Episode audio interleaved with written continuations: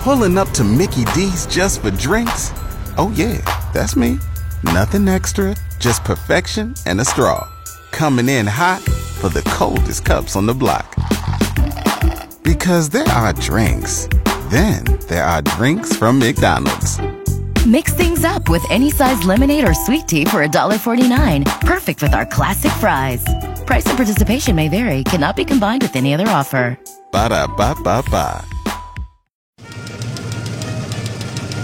Swan River, Mooseman, Wynyard, Hudson Bay, Often, from the four corners of the world and the news capitals at home and abroad, the issues and events that shape our time. GX94 presents Does Kenny Isman remember anything that happened in the news this week?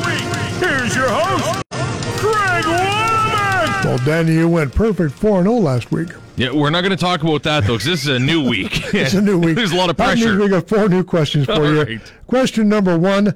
This is probably a very easy one. A flight carrying 230 Ukrainian refugees arriving in Saskatchewan last week. Where?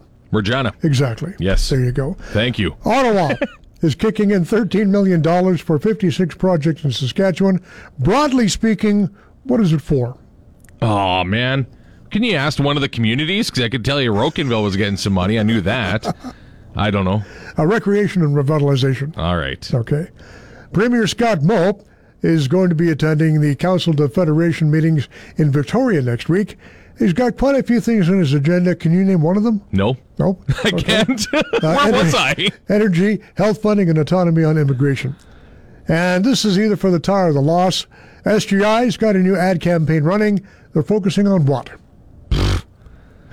Safe driving. Man, see, you know, yeah, threw it at me. eh? You went perfect last week.